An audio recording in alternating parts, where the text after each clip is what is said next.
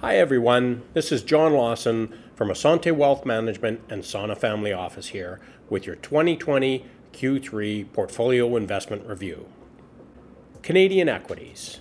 They continued to recover from March lows, advancing by more than 4% in the quarter.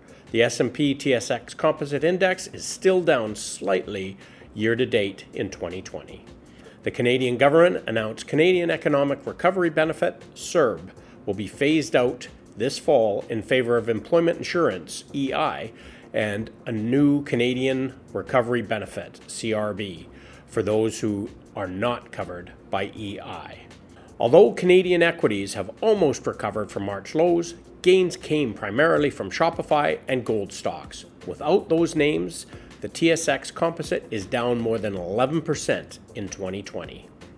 US equities continued to lead the global market as the S&P 500 index made new highs during the summer and ended the quarter 9% higher in local currency terms. High-flying technology was the best performing sector once again despite a brief pullback in September. Energy was the only sector to deliver a negative return. In international equities, emerging markets generated strong returns in the quarter, buoyed by synchronized global growth acceleration and a weaker US dollar. UK equities fell during the quarter as concern over Brexit waned. Japanese equities advanced despite the resignation of their prime minister, who had stepped down for health reasons. The anticipated second wave of COVID 19 arrived in September. European countries such as France, Poland, the Netherlands, and Spain are experiencing severe resurgence in new cases. In fixed income, government bonds were mostly unchanged in the quarter. Credit continued to move higher on investor search for yield and improving economic data. The U.S. Federal Reserve announced changes to its inflation targeting policy and projected that interest rates would remain low for at least three years to boost economic growth. Total credit issuance throughout the first nine months of the year has set a record. Companies across the rating spectrum have been tapping into debt markets to take advantage of favorable liquidity conditions and lower interest rates. Building blocks of performance. U.S. and emerging equities are now positive as of September 30th, 2020, despite sharp drawdowns, which demonstrates the importance of staying invested during market volatility. Equity valuations supported by low rates. One popular method for measuring the value of equities is called discounted cash flow analysis, whereby the future cash flows of a company are projected and then discounted by the company's cost of capital. Under this methodology, we would expect equity valuations to be higher when interest rates are lower, and vice versa. In particular, lower interest rates increase the value of longer term and faster growing future cash flows which would explain some of the outperformance of growth over value stocks. Equities are attractive on dividend earnings yields. To assess the attractiveness of equities relative to fixed income, we can compare the yields generated on each asset class. Currently, an investment in the S&P 500 index provides about 2% more income as measured by dividends than the US 10-year treasuries the highest spread in favor of equities going back to 1970. We can also compare the earnings yields of equities, which is a popular comparison against fixed income yield because it takes into consideration all of the money that companies generate before deciding to return capital to the shareholders or reinvest it in organic growth. The earnings yield of the S&P 500 index is also providing a healthy premium over treasuries indicating that equities are attractive on a relative basis. In sector performance, so far this year, there has been a large divergence in sector performance, with a spread of 73% between technology, which is plus 27.7%, and energy, which is minus 45.3%.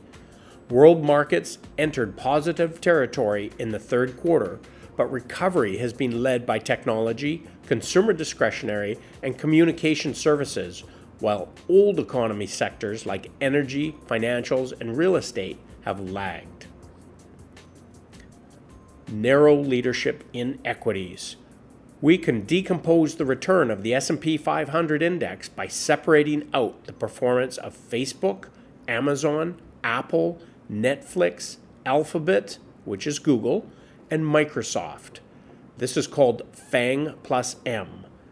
These are some of the largest names in the index and are perceived to have more potential to benefit from digital remote economy. When we strip out the performance of these companies, the S&P 500 index is still down slightly year to date. If you held just a portfolio of FANG plus M, proportional to their weights of the index, you would be up by almost 44% this year, despite a sharp sell off in September. Market speculation. Example Tesla. Interesting to compare the market capitalization of Tesla against all other publicly traded automobile manufacturers. Tesla is almost twice as large as the next largest auto manufacturer by value, and during the summer was close to being worth as much as all of the other automakers combined. In 2019, Tesla sold 367,000 units while the other manufacturers combined sold almost 47 million units, as per data from Bloomberg Finance LP. In our view, this is an example of overpaying for uncertain future growth and is more speculation than investing. Market speculation. Apple, another example. Apple is now valued at more than the entire Canadian stock market. It took Apple 42 years to reach the value of 1 trillion and just 2 years to reach 2 trillion mark.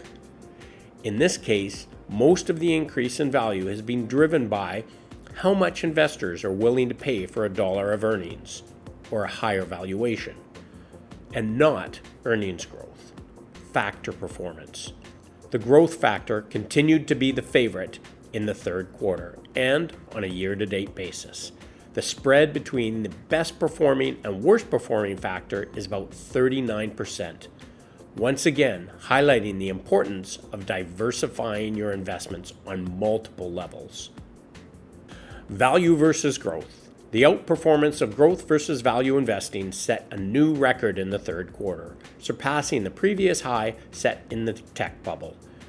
Importantly, the difference in this market cycle is that growth companies have viable business models and cash flows, and interest rates are much lower. The average market capitalization of growth companies is now approximately double that of the average value company. So, recession or depression? We are doubtlessly in the midst of a global recession with GDP growth down between 9 and 22 percent on a year over year basis in global developed economies. The question now is whether governments and central banks have provided enough stimulus to support the global economy while balancing costs of a large deficit and money supply growth. A medical solution to the pandemic would also provide a windfall for global economic growth, but the timing of the development and distribution of a COVID 19 vaccine remains uncertain positive economic surprises set new records. This is me trying to simplify what can be confusing reaction to news. It is said that happiness is equal to reality minus expectations, and the same is true in investing.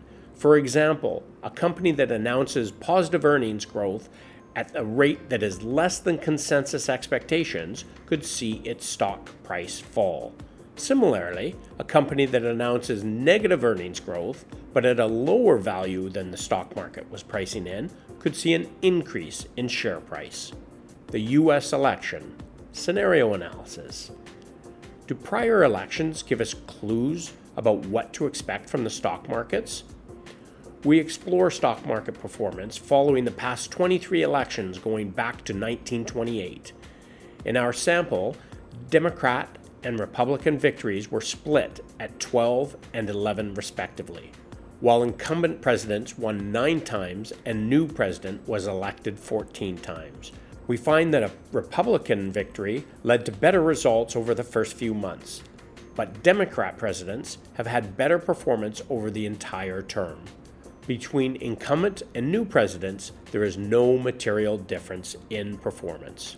The U.S. election brings heightened uncertainty. Policy uncertainty in the U.S. currently sits at an all time high. The likely cause is the COVID 19 pandemic, but political polarization and the U.S. presidential election is also likely to contribute to the heightened measure. There is also concern about the ability of a divided government to enact a new stimulus deal to support the economy. So, what happens next? We highlight three scenarios for an economic recovery and our estimated likelihood of each. Our base case is for a long, slow recovery. In this scenario, we believe that inflation will be within the range expected by central banks, and the economies and corporate earnings will improve consistently, albeit slowly, with a growth of 5 to 10%. We believe this is the scenario the market is currently pricing for. We believe there's a 30% chance of a weak recovery, likely triggered by hiccups in the economy reopening and COVID vaccine development. In this scenario, we would expect risk assets to fall, but we believe the downside would be limited. Finally, our lowest probability scenario is a rapid recovery in which inflation would surprise to the upside, investors would rush to buy assets, leading to further price appreciation. Our portfolio positioning. We tactically position our portfolios based on short term elements in the markets. At any given time, our positioning may change due to portfolio activity or changes in the value of our investments. During the quarter, equities and credit markets continue to rally. In the income portion, we are underweight government bonds but favor long duration bonds. We have reduced our hedge on the US dollar, believing the Bank of Canada will prefer a weaker loonie to boost exports. We hope we will see some semblance of returning to normal soon, but continue to prepare and monitor our portfolios for any challenges that arise. And that's a wrap for this quarter's review.